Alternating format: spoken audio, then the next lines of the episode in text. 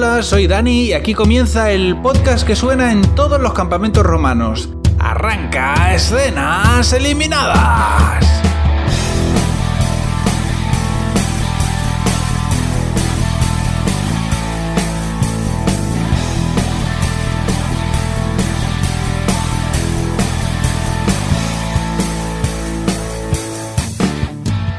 Esta semana os traigo el piloto de Barbarians, un estreno de Netflix, una serie alemana que cuenta la conquista de Germania por parte de los romanos y en concreto se ambienta en los acontecimientos previos a la batalla del bosque de Teutoburgo, que bueno, pues es una batalla famosa entre los romanos y los germanos.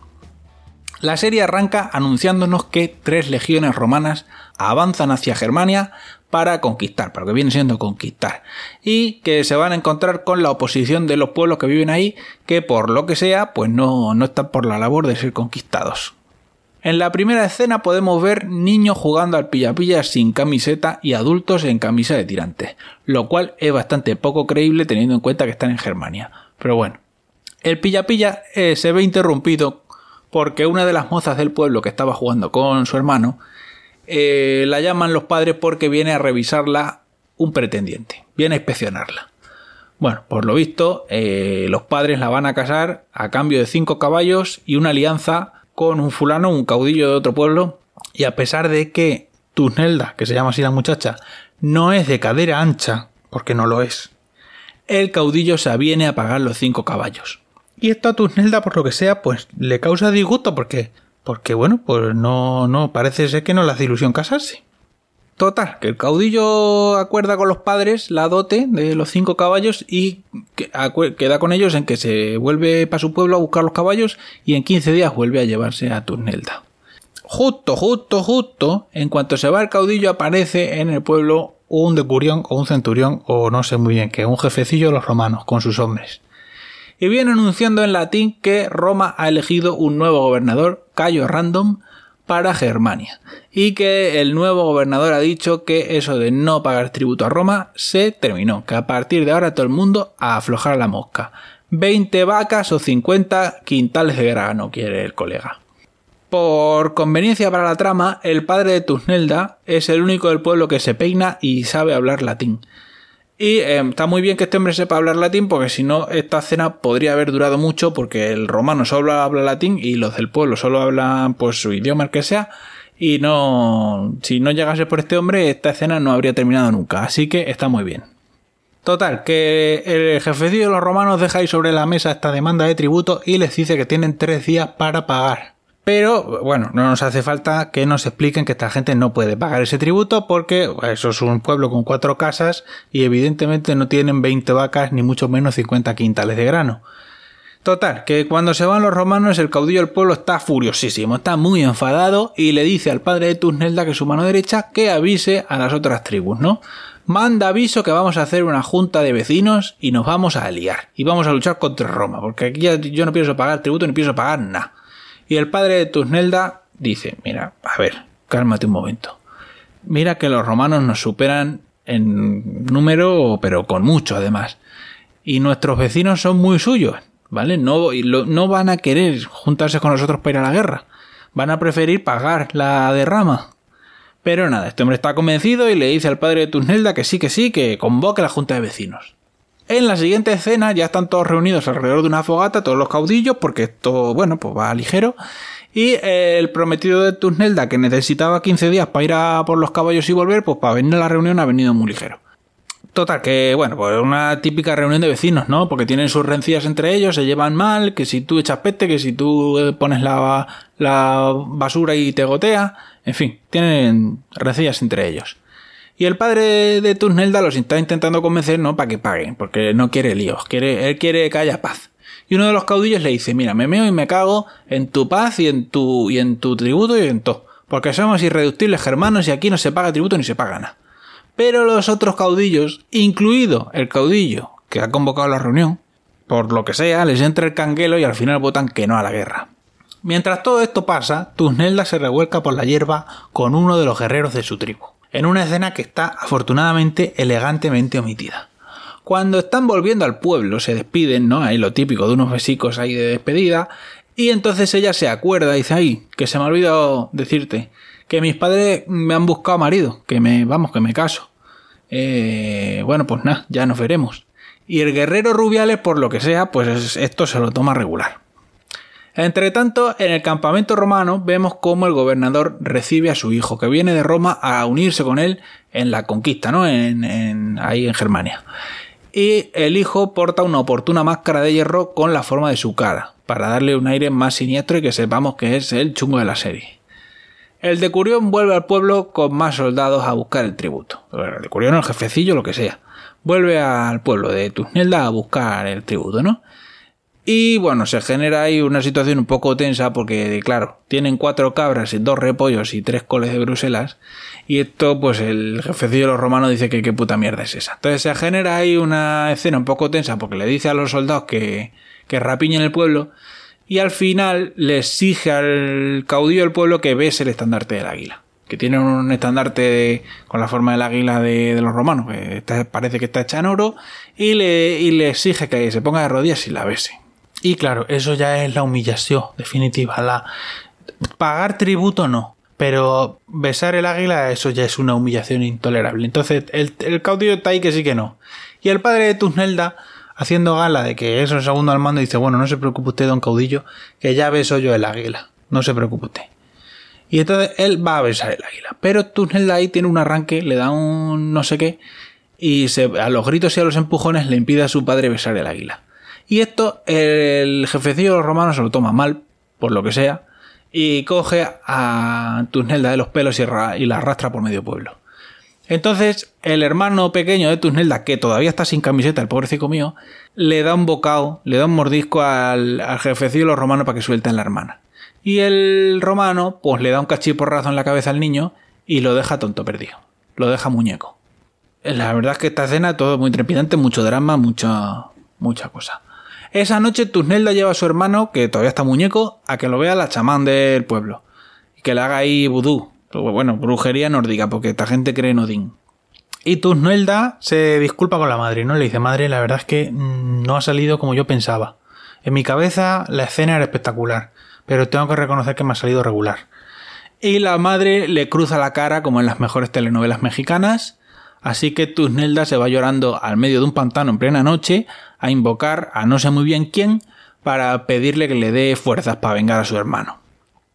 A la mañana siguiente, uno de los mozos del pueblo de Tusnelda está arreglando un carromato en el campamento de los romanos y ve cómo dos soldados con una armadura un poco deficitaria, hija del bajo presupuesto, traen encadenado al caudillo que decía que él se meaba y se cagaba en el tributo y en los romanos y en la paz el gobernador le da el callo random, le da la oportunidad, le dice, te voy a dar una última oportunidad de hincar la rodilla y besar el águila. No sé qué obsesión tiene esta gente con que le, besen el águila. Una cosa un poco extraña, una filia un poco rara. Pero bueno, eh, el caso que se la ponen ahí muy a huevo y el, y el caudillo este, pues lo que hace es escupir en el águila. Y entonces, claro, pues el hijo del gobernador le termina rebanando la cabeza con una gladius. Toda esta escena es presenciada por el hombre del pueblo de Tusnelda, que a pesar de que es bien mayorcito, bien recio, se atribula y llora, porque le han cortado la cabeza a un caudillo que no conoce de nada. Entre tanto, al caer la noche vemos que el hermano de Tusnelda sigue vivo, pero que, bueno, se ha quedado tonto, ¿no? Del cachiporrazo en la cabeza. Y está el pobrecito ahí que se le cae la baba, que no puede hablar, ni. Bueno, una lástima. Entre eso y que todavía está sin camiseta, por la noche en Alemania, pues bueno, yo me imagino que se morirá pronto el pobrecito mío. Tusnelda vuelve a ver a la bruja, a la chamán o lo que coño sea, y le dice que... Y la bruja le dice, tu hermano ha sobrevivido porque alguna cosa le queda por hacer, ¿sabes? Los guionistas tienen algo pensado para tu hermano más adelante, así que por eso tu hermano ha sobrevivido, aunque se ha quedado tontico, eso sí, pero ha sobrevivido. Y Tusnelda dice, bueno, ¿y yo qué tengo que hacer? Doña Bruja, ¿yo qué tengo que luchar con los romanos o qué tengo que hacer? No sé qué tengo que hacer. Eh, no me he leído el guion. Y, claro, ella le dice, tú no te preocupes, que ya los guionistas te van a dar una señal de lo que tienes que hacer. Tusnelda, tú no te preocupes.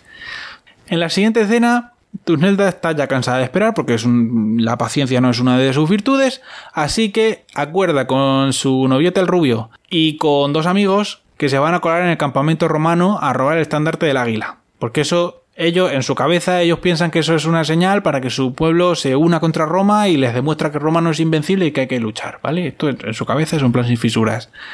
A continuación, vemos la escena de planificar el plan perfecto, ¿no?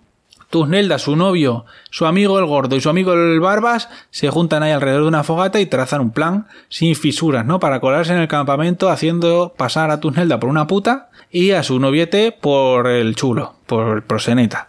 El gordo y el barbas, como son actores secundarios, pues les toca la peor parte, que es colarse por la parte de atrás del campamento, cruzando la fosa séptica, buceando entre el pipí y el popó. Como podéis ver, en esta serie, pues no renta ser actor secundario. El plan sale inesperadamente bien y los cuatro consiguen robar el estandarte, quemar una tienda como distracción y salir del campamento andando tan tranquilos disfrazados de romanos. Eso es una cosa muy Ocean's Eleven. Bueno, pues caso es que les sale bien. El gobernador, por supuesto, está enfadadísimo porque les han robado el estandarte este con el que tienen filia. Y entonces el hijo, porque bueno, el, jefecillo de los romanos, es el de Curión o lo que coño sea, dice que va a ir quemando aldea por aldea hasta que encuentre el, el estandarte. Y el gobernador le dice, no te puedo dejar que vayas quemando aldea por aldea porque los vas a cabrear y entonces sí que se van a juntar y vamos a tener que pelear. Y yo no he venido aquí a he venido a conquistar, pero no a pelear. Total, que el hijo del gobernador le dice, padre, no se preocupe usted, déjeme usted a los mercenarios germanos, que yo le traigo mañana el águila. Una confianza total en sí mismo. El caso es que el muchacho se va a buscar al líder de los mercenarios germanos, que está pegándose con, dos con dos soldados. Para la pelea en seco dice, bueno, ¿qué está pasando aquí? Dejarse de pelear, que tenemos faena, que ha dicho Cayo Random que, que tenemos que traer el estandarte de vuelta. Y entonces el jefe de los mercenarios germanos dice una obscenidad que incorpora en, medio de la obscenidad al imperio romano. Y el hijo del gobernador, en un giro inesperado de guion, habla el idioma de los germanos que no sabemos cuál es, idioma bárbaro. Y, claro, lo pilla con todo el carrito del helado y lo manda a latigar, para dar ejemplo. A la mañana siguiente, Tusnelda, su noviete, el gordo y el barbas vuelven triunfantes a la aldea, donde por alguna razón son vitoreados. Le ofrendan el águila al caudillo y montan una fiesta donde cantan y bailan para celebrar, pues no sé muy bien qué, para celebrar que acaban de provocar al gobernador de Germania y a sus tres legiones de soldados romanos. Tusnelda y su novio retozan otra vez, pero esta vez como están muy contentos, pues no lo omiten del todo, lamentablemente. Y bueno, pues esas están retozando cuando llega de sopetón a la aldea el hijo del gobernador que a diferencia de Tusnelda, él sí que sabe esperar a que los guionistas le den las señales oportunas y ha venido directo a este pueblo justo después de que el noviete de Tusnelda dijera pero ¿cómo nos van a encontrar si hay centenares de pueblos entre nosotros y el campamento de los romanos? Bueno, pues aquí tienes al hijo del gobernador que viene con sus mercenarios gerpanos. El tío entra solo en el pueblo, a caballo, y ha venido directo a este pueblo en concreto porque a Tusnelda, durante su su gran golpe, a los Ocean's Eleven, se le cae un colgante, un colgante con un diente. Y él encuentra ese colgante. Y además reconoce el colgante, porque él tiene uno igual. ¿Y por qué tiene uno igual? Porque resulta que este tío no es hijo del gobernador, a pesar de que el gobernador lo llama hijo. No es su hijo, es hijo, ni más ni menos, que del caudillo del pueblo de Tusnelda. ¿Cómo te quedas? Y con este inesperadísimo giro de guion se termina el piloto de Barbarians. La primera temporada son seis capítulos, si no me equivoco, y la podéis encontrar, pues como os decía al principio, en Netflix.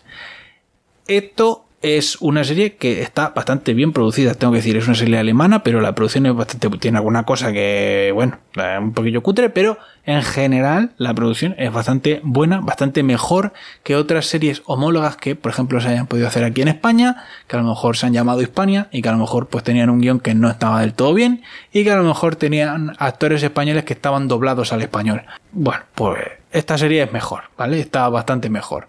Y eso es todo lo que tengo que contaros por esta semana. En la web escenaseliminadas.com podéis encontrar todos los programas anteriores y tenéis también los enlaces a las plataformas donde subo el podcast para que, si os queréis suscribir en alguna de ellas, lo podáis hacer.